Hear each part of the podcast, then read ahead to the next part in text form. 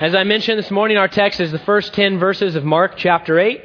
If you have a Bible, go ahead and open there and follow along as I read these verses aloud. It begins there and it says, In those days, the multitude being very great and having nothing to eat, Jesus called his disciples to him, and he said to them, I have compassion on the multitude, because they have now continued with me for three days, and they have nothing to eat. And if I send them away hungry to their own houses, they will faint on the way, for some of them have come from afar.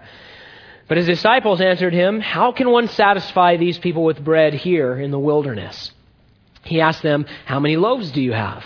And they said, Seven. So he commanded the multitude to sit down on the ground. And he took the seven loaves and gave thanks, broke them, and gave them to his disciples to set before them. And they set them before the multitude. They also had a few small fish. And having blessed them, he said to set them before them also. So they ate and were filled, and they took up seven large baskets of leftover fragments. Now those who had eaten were about four thousand, and he sent them away, immediately got into the boat with his disciples, and came to the region of Dalmanutha. Let's pray. Lord, thank you again for this morning. We want to continually come before you, Lord, so that we can center our thoughts in our hearts on how good of a God you are and your great mercy and love for our lives. Lord, we know that you've promised in your word that you uh, will be here to meet with us in a special way. We know, Lord, that you desire to speak to us through your word. And so, God, we pray that for each and every person here that you would speak to our hearts, Lord. That individually you would uh, whisper things to us, God, something new from this passage, perhaps a familiar passage to many of us, but God, we know that your word is living and applicable for us, inerrant and perfect, Lord.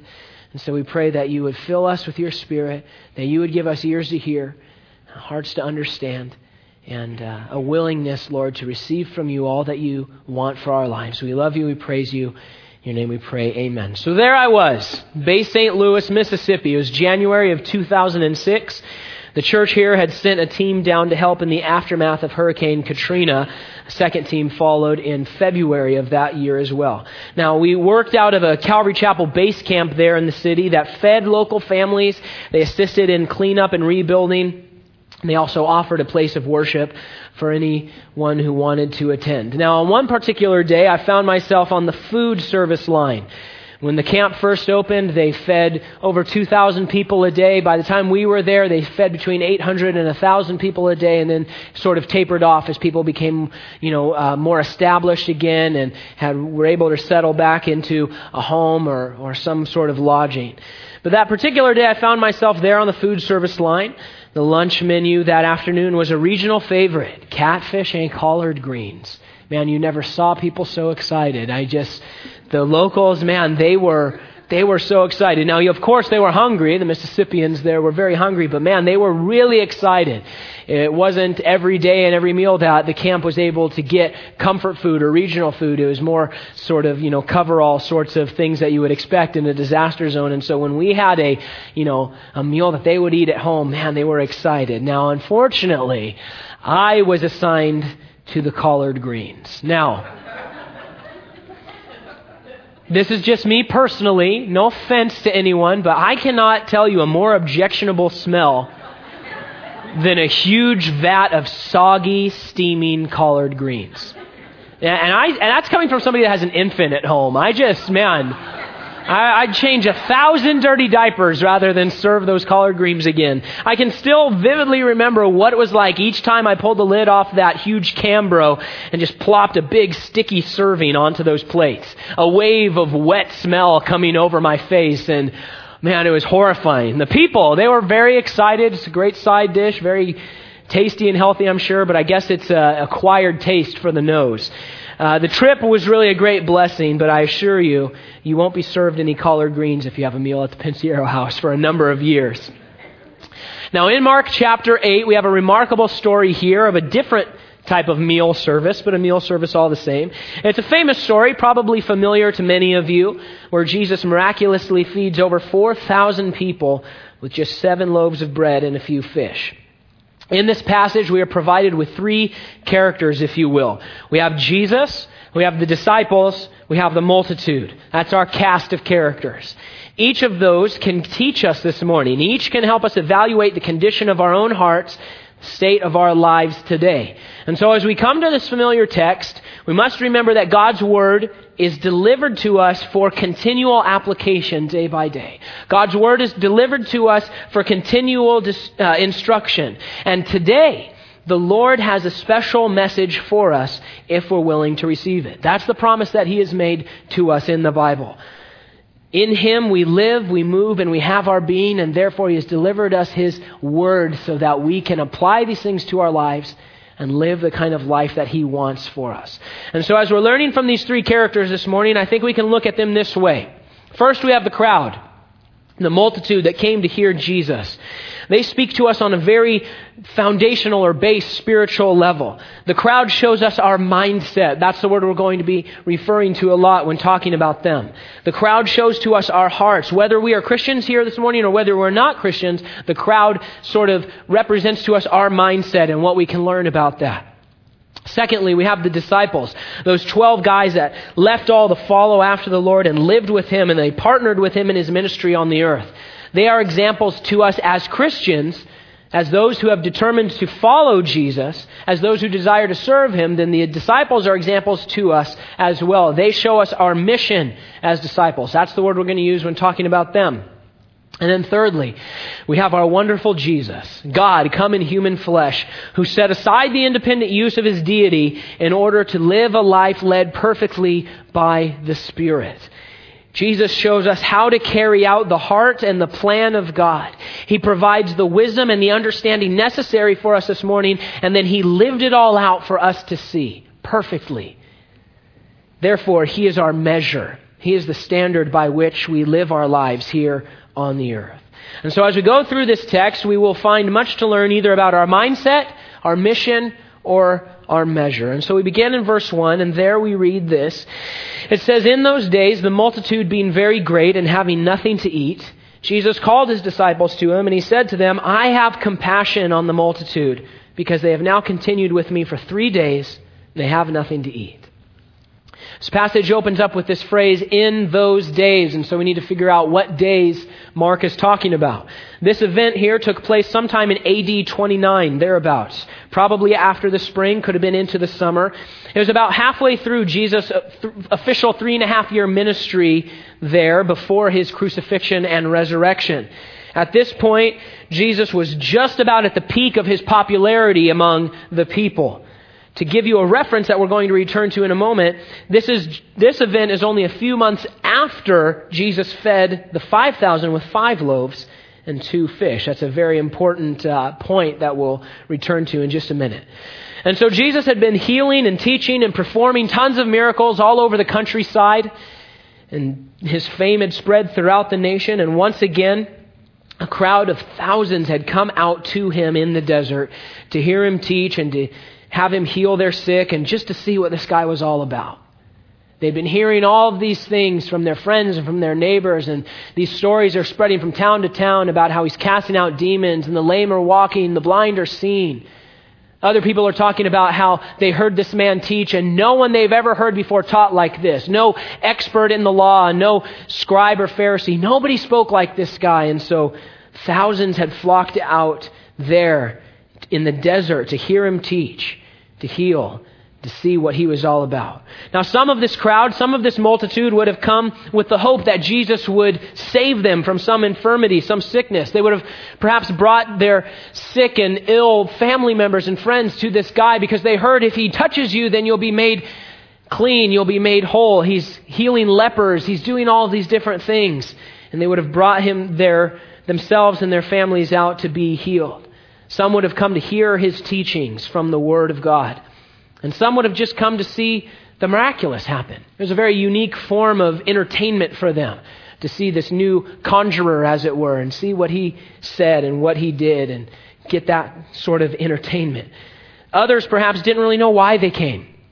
They didn't know why they were there that morning. But they found themselves there at the feet of Jesus in the presence of God, a very God.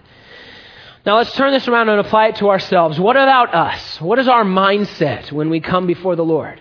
If we are a member of the multitude, we're a member of a crowd here this morning, what are we focused on? What's our mindset as we come before the Lord? As we gather together week by week, or as Christians, as you go to your personal devotions or to prayer or to study the Word, what is our individual motivation in our relationship with God?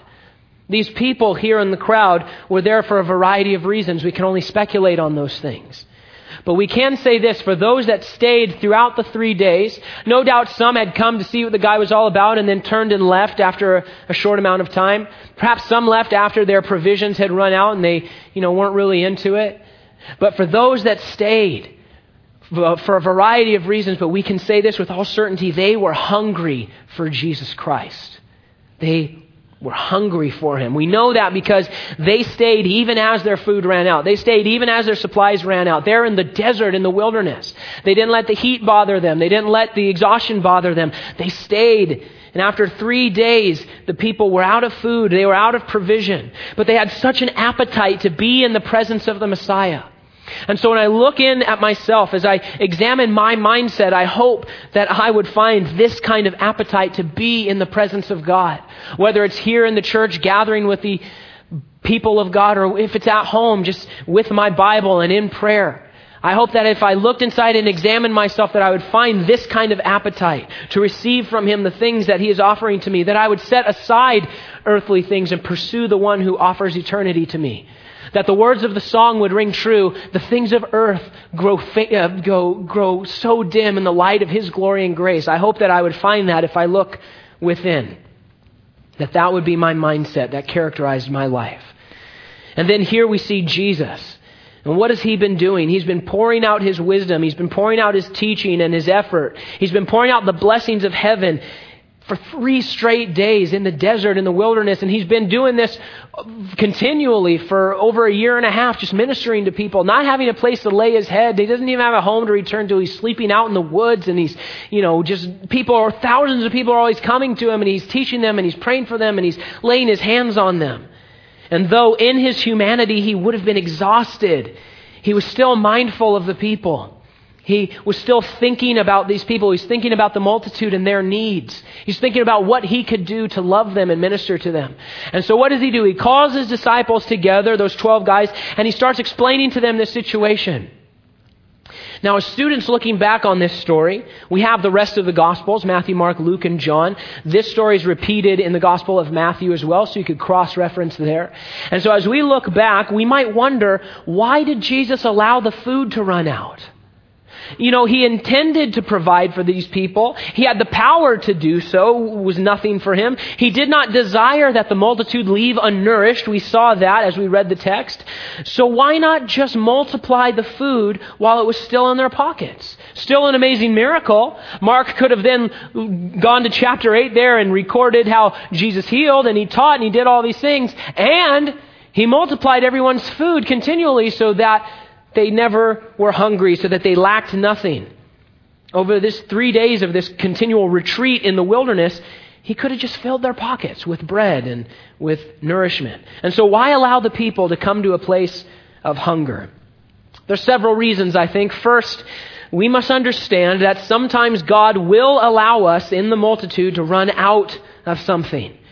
The Bible does not teach a health and wealth doctrine of living for Christians. No, instead, God from time to time will allow us to hunger in some way so that we can learn the sufficiency and the satisfaction that comes only from God and from nowhere else. What did Paul the Apostle say? He says, I've learned to abound. We're into that.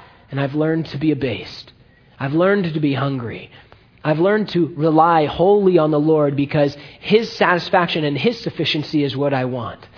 And so from time to time, the Lord will allow us to hunger in some way so that we can turn to Him and say, Lord, supply my need, which He desires to do. Now, second, we must understand that as disciples, as Christians who are living out our faith, the Lord desires to partner with us in his ministry.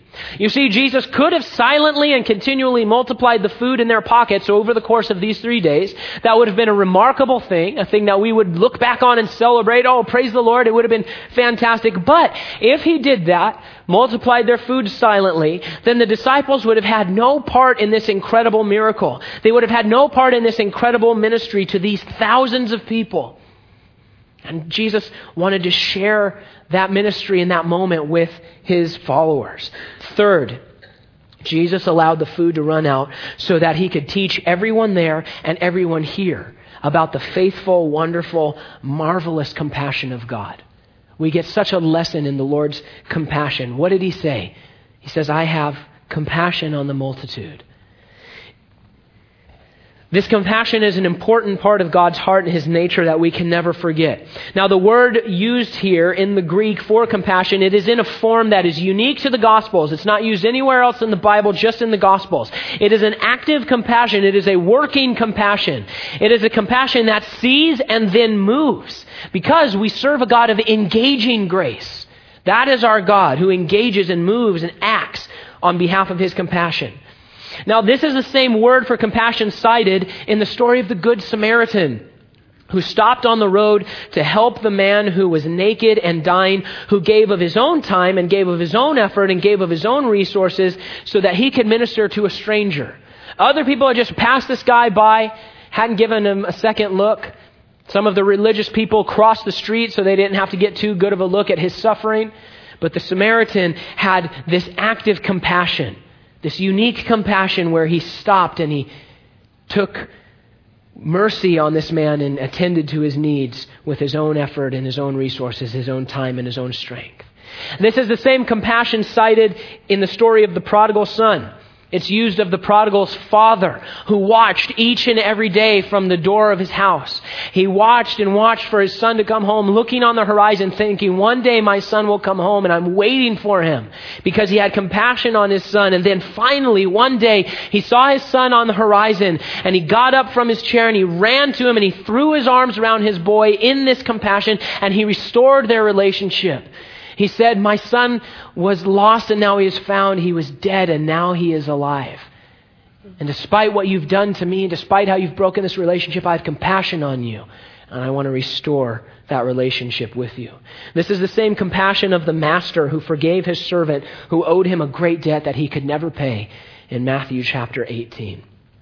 This is the compassion of Jesus Christ that we see here. And it is the same compassion by which we are called to live our lives as Christians. As we open up the Bible, that is what we find our calling. To live like Jesus did and to treat people like Jesus did and to have the compassion that he had. That is the measure by which we are to see the world and engage in God's grace. As we move about in this community, as we move about around the world, as we live out our lives as individuals, we are called as Christians to this active compassion as we are filled with God's engaging grace. That's the calling. That's the deal. And so Jesus, filled with this compassionate mercy, he saw the state of the multitude, he saw their need, and he calls his disciples together and he says this in verse 3. He says, If I send them away hungry to their own houses, they will faint on the way, for some of them have come from afar. People had come from all over the region to meet with Jesus. And so if we're looking at this statement allegorically, if we're applying it to our lives ourselves, then we could say that you, no matter who you are, no matter who I am today, anyone here, you are never too far off to come to God. You are never too far off that His grace does not extend to you, that His grace cannot save you. Whether you're a Christian here this morning who's struggling or has backslidden in some way, whether you've never been born again, you don't know Jesus Christ in a personal saving way, the Bible says, Behold, the Lord's hand is not shortened that it cannot save, nor his ear heavy that it cannot hear. You are not too far that the Lord's compassion does not extend to you right now. That's what the Bible says. That's what Jesus was saying about this multitude. And here's how the disciples responded in verse 4. They said, Then his disciples answered him, How can one satisfy these people with bread here in the wilderness? Now, we have to be a little bit disappointed here. I don't want to trash on these guys too much. It's easy to trash on people in the Bible who, you know, looking back, make a mistake that, oh, that wasn't the right decision to make, or that wasn't the right thing to say. So that's very easy to do. It's easy to criticize. And these guys had left everything to follow Jesus. They were in the desert. They had left their homes. They had left their jobs. They had left everything to follow the Lord. And so I'm not going to trash on the guys too much, but we do have to be a little bit disappointed. And here's why. Because they had witnessed this exact scene just a few months before. Not years before, not decades before, just weeks or months before. In this exact situation, Jesus was out in the wilderness. A great multitude came. They ran out of food. There was a crowd of over 5,000 people. And Jesus miraculously fed them with five loaves and two fish. More people, less food. And the Lord had done the same thing. Now, fast forward two or three months, and the exact same thing is happening. And they come and they say, Well, what are we going to do? There's nothing we can do. You can't do anything about it. We can't do anything about it. So it's not really our problem what happens to these people. They shouldn't have stayed. And we have to be a little bit disappointed with that. Now, specifically, in their statement, they pointed to the hopelessness of the wilderness. It's the wilderness, it's the desert. There's no bread stores here, there's no bakeries anywhere. We're in the Judean wilderness. Now, we sort of take that statement for granted until we pause to remember this God loves to satisfy in the wilderness. He loves to do it. He does it all the time. Think about it for a minute. Those of you who know the Bible stories well or have been around God's Word for a long time will follow with these illustrations. As a nation, the children of Israel wandered through the wilderness day by day after the Exodus. The Lord had freed them from slavery in Egypt and brought them out. They had to wander in the wilderness because of some decisions they had made. And what did God do? Day by day, He provided manna for them every single morning provision. They were a never ending supply of heavenly, nutritious pastries. Not only that, but Elijah, the great prophet, fast forward to the time of the kings in the divided kingdom. He was hiding from Jezebel, the wife of Ahab. He was hiding in the wilderness. He shouldn't have been, but he was. Now, God graciously and miraculously provided for him food and water which satisfied him for 40 days. Let's look into the New Testament. These are just a few examples. When Jesus was driven by the Spirit into the wilderness after his baptism, he was there tempted by the devil. After fasting for 40 days, what happened? Angels came and ministered to him there that he might be strengthened, that he might be satisfied. The psalmist says, God split rocks in the wilderness and gave them drink abundantly as from the deep. And to him who led his people through the wilderness, for his mercy endures forever. God loves to satisfy in the wilderness. Now, this morning, perhaps you find yourself in some sort of wilderness, as it were, today. Some struggle, some difficulty, some pain, some trial, some problem that seems to have left you alone and overcome. Maybe in your heart you feel like a hurricane has come and gone and left you in the wreckage, like we saw after Hurricane Katrina. Maybe you feel like that's what's going on in your life, in your heart right now. If that's how you're feeling today, whether you're a believer or not a believer, you can be confident that our God desires to help you. Our God desires to satisfy you in that wilderness. His desire is to give you the bread of life. His desire is to give you living water so that you don't thirst again. He knows what you need. He knows exactly what's going on in your life and in your world right now. And God's heart has compassion for you individually because He knows you. And His desire is to satisfy you in the wilderness. He's proven that again and again and again and again. Now, perhaps you don't feel like you're one of those hungry multitude. You don't feel like you're in some sort of wilderness in your life right now. Things are going pretty well. Maybe you're not in a time of terrible struggle. Maybe you're more like one of the disciples. You're living life. You want to serve the Lord. You love the Lord. That's good. If that's the case, then the application is that we be careful not to forget the power of God, to not forget all that God has done, not only throughout history, but even in our own very lives, because God has worked in your life and He's worked throughout history, and we cannot forget that. Because our God is a God of action, He's a God of movement. And if we forget those things, if we forget who God is and what He has done, then we're not only going to miss opportunities to minister, like these disciples almost did, but we're going to miss out on who Jesus really is. We're going to be more like the 12 who, in this moment, they had a pretty sorry view of who their Messiah was. The people are hungry. We can't do anything about it. We've seen you heal. We've seen you multiply. We've seen you do all these things, but they're hungry. There's nothing you can do. There's nothing we can do. And it's because they had forgotten who Jesus was and what he had done in the past.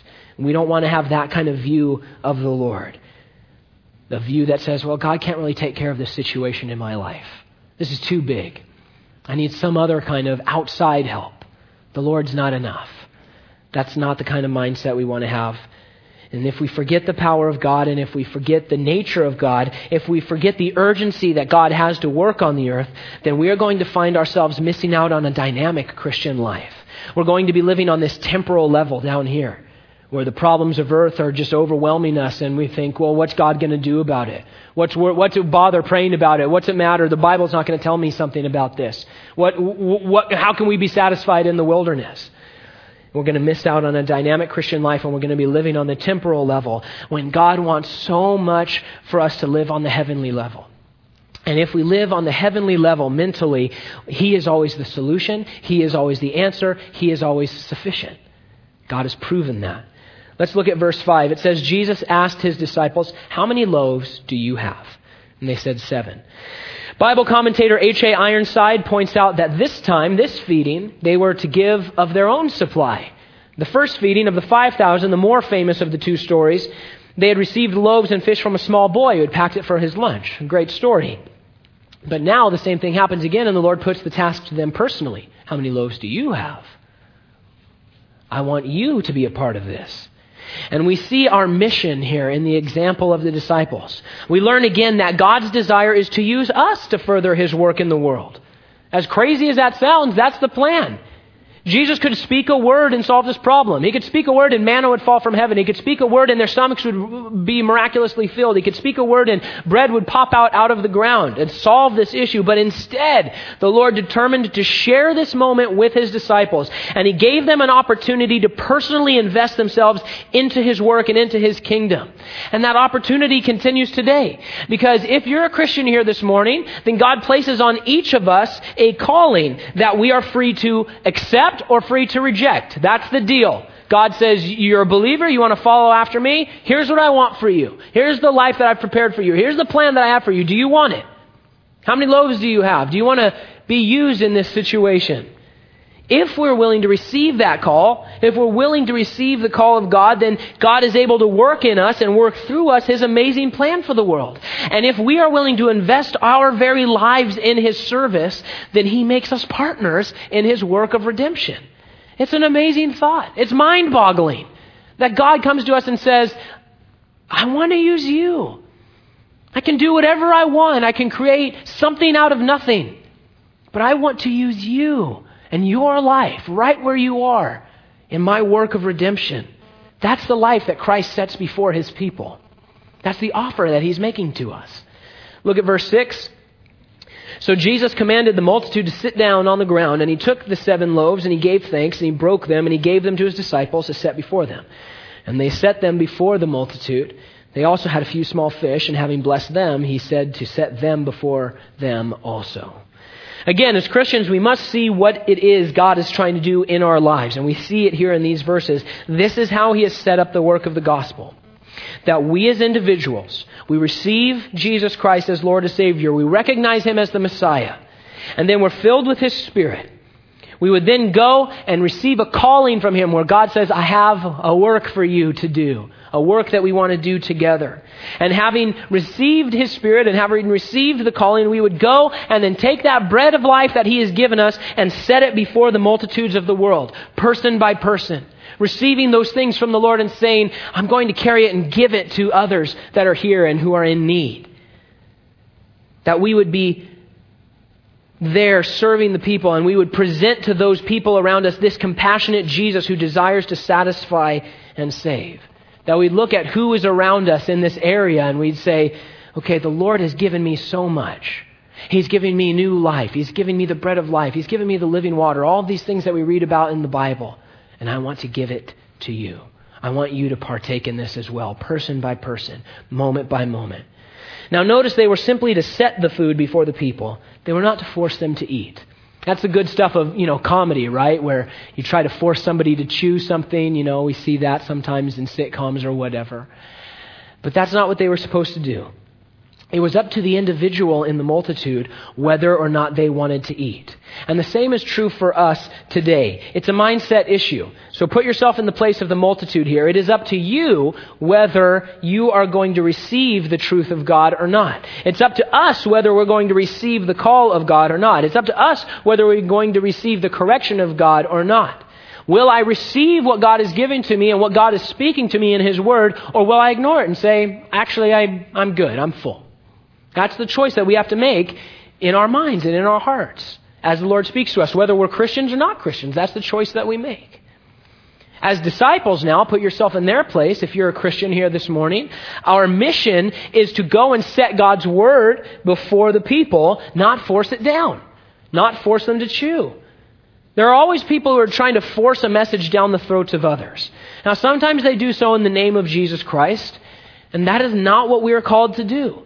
Instead, we see here that our calling, our mission is to personally serve, to personally go from person to person, offering them the bread of life, who is Jesus Christ, offering them His Word, the sinless Son of God, offering them what He did and what He said and how He is their Savior and how they need a Savior, to offer that to them.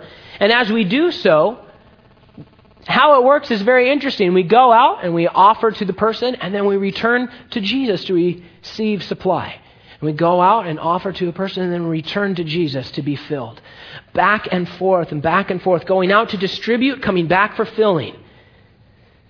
That is what the Lord wants for us. And whatever the Lord has given to us in this life is enough. It's enough to satisfy you, and it's enough to satisfy the people that He wants you to minister to and show compassion to. Think about this seven loaves were sufficient. Seven loaves for over 4,000. It may have seemed meager to the disciples. Think about it when he said, How many loaves do you have? They pulled out their little flatbreads there and they said, We have seven little pita breads. And they could have turned and looked over the thousands of people that were standing there, hungry, been, having been there in the desert for three days. And they would have thought, This isn't enough. We can't do anything with this. It's too meager. But it was enough for God to do this incredible miracle because God can do whatever He wants. Your life as a disciple may seem small at times. You may feel insignificant at times. You may feel that you don't have much to offer to God, but in the Lord's service, every servant is important. In the Lord's service, every disciple is significant because God is the only person that can make something out of nothing. He doesn't care if there, you have seven loaves or ten loaves or a thousand loaves. If you're willing to present yourself to the Lord, if you're willing to say, Yes, Lord, I, I don't see how you're going to make this happen, but I want to be a part of it. I want to do what you want me to do. If we're willing to present ourselves before Him and actively follow Him, then we can do all things through Jesus Christ, who cares for each one of us dearly and personally and passionately. Verse 8. So they ate and they were filled. They took up seven large baskets of leftover fragments. Now those who had eaten were about 4,000, and he sent them away, immediately got into the boat with his disciples, and came to the region of Dalmanutha. Matthew's gospel, his account of this story, points out that the 4,000 counted were only the men of the crowd. That was the custom in that time, and in many of the numberings of the Bible, it's counting the men. And so adding women and children, the actual number could have been even more than double this. So it was anywhere between, you know, four or 5,000 and 10,000. There's a lot of people that seven loaves and a few fish fed. The people ate, they were filled. And then the disciple, disciples, excuse me, gathered up seven large baskets full of leftovers. And then what? Time for rest? Nope. Time to immediately get in the boat, row across the sea, and go off to the next place to do more ministry for a new multitude. That's the story. And so here's the application. The question that each one of us here needs to ask ourselves is this Are you satisfied? I need to ask myself that as well. Are you satisfied in your life, in your heart? Because as we open God's Word, we find page after page that He is offering peace and love and grace and mercy. He's offering joy. He's offering gifting. He's offering all of these things. He's offering satisfaction. And so the question then is, am I satisfied? If that's what God is offering, if that's what God wants for my life, am I satisfied? The crowd can speak to us of our mindset. They had come out to see Jesus.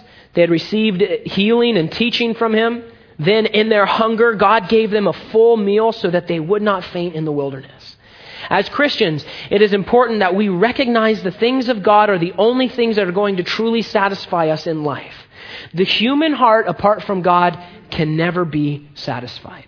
This is why we always see on the news, you know, again and again and again, some celebrity, some athlete, some person at the pinnacle of material existence and their lives are falling apart. They got the DUI. They're breaking up with their wives. They're having all these problems. They're turning to drugs. They're, you know, all this stuff is going on and we think, what's going on? You have all the money you could ever want. You have all the luxury you could ever want. You have all the desire of your heart. Oh, but the human heart apart from God cannot be satisfied ultimately. From moment to moment, apart from God, you could think, well, I feel pretty good right now. But in the end, there's an emptiness there that only God can fill. John D. Rockefeller once said, If your only goal is to become rich, you will never achieve it. Very interesting because he was the richest man alive. In fact, when he was the richest man alive, listed officially as that, he was once asked, How much money is enough to be happy? His response, Just a little more. Very insightful, very interesting, but so true. That's the human heart. The human heart, apart from God, is never satisfied. No pursuit, no desire no temporal fulfillment. You need Jesus Christ in your heart. And so the question each of us must ask ourselves before our God today is this What am I pursuing to satisfy my life? If you're not a Christian, you're in trouble. You need Jesus Christ. If you are a Christian here this morning, what are you pursuing to satisfy your life? Is it Jesus? Or is it something else? Because Jesus offers us the only life that is full. He offers us the only life that is complete, the only life that is purposeful and forgiven the only real life of fullness and meaning. Are you satisfied? Ask yourself. Ask the Lord. To every person here, Jesus Christ is offering you satisfaction today. And if we don't have it, we need to find out why. Because it's not because of God's faithlessness, because He's offering it. He wants to satisfy, He wants to fill us, He wants to do these things. What about the disciples? At the end of this story, they're standing there with bushels full of fragments, leftovers. Standing there with the broken pieces that the people had dropped on the ground. That's what they got. It's an interesting visual, really, I think, because in this life of discipleship, we are called to sacrifice. We are given the difficult choice of taking up a cross each day and crucifying self or not doing that. The Lord gives us a free will, and He says, okay, you want to follow me? Here's what I need you to do so that you can receive all the things that I have for you. God calls us to lose our lives.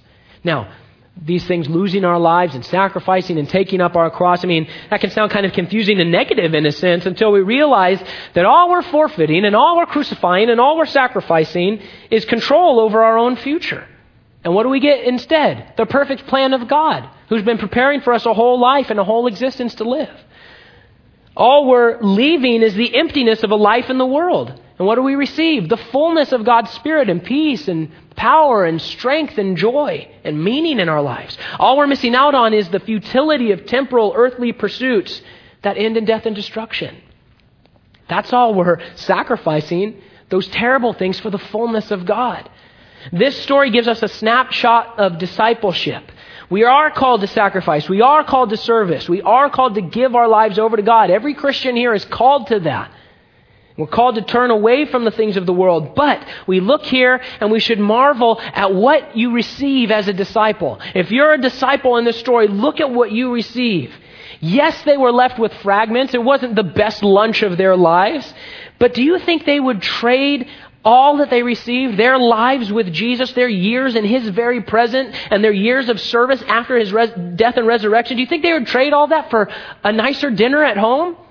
You know, Jesus, I know you're offering me all this stuff, but, you know, this fish is a little bit lukewarm, and so I'm just going to go have a steak at home. I just have some lamb at home. I don't care about all the rest of this stuff. I want something else.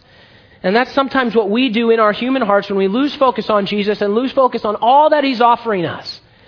Sometimes we decide that I don't want to serve others. What do I get out of serving others? I don't want to sacrifice. There's no benefit to that. God's not giving me anything, He just wants me to do a bunch of stuff. Oh, what a lie that is. What a falsehood from our hearts that is. It's as if we're saying to the Lord, Yeah, Lord, thanks for delivering me from Egypt. Thanks for freeing me from slavery to sin and death. Thanks for promising me a new eternal life. Thanks for filling me with your spirit. Thanks for preparing me a place to spend eternity with you, but I'd like some leeks and garlic today. I'd like just a, a better lunch today so I don't have to serve people. I want people to serve me. I don't want to serve people. That's what the rich young ruler did. Guy came to Jesus and he says, Okay, I want to follow you. You're the Lord. You're the Messiah. I want to follow you. What do I do? And Jesus said, Okay. Here's what you have to do to follow me. It's a life of sacrifice, but a life of complete fulfillment. It's a life of compassion and love for other people where you serve others and present to them the bread of life.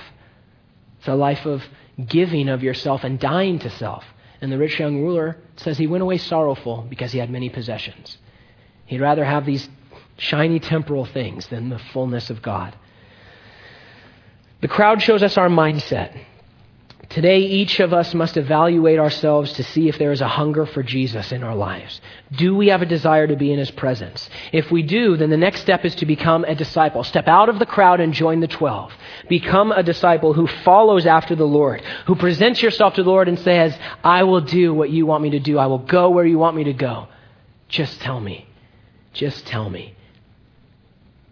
If we don't have that hunger from the Lord, for the Lord, excuse me. If we don't have it, then we need to find out why we don't have it. Because only a life in Christ matters. Only a life in Christ satisfies. And if we don't have a hunger to be with the Lord, then our lives are going to be very difficult. Each of us needs to check our mindset today.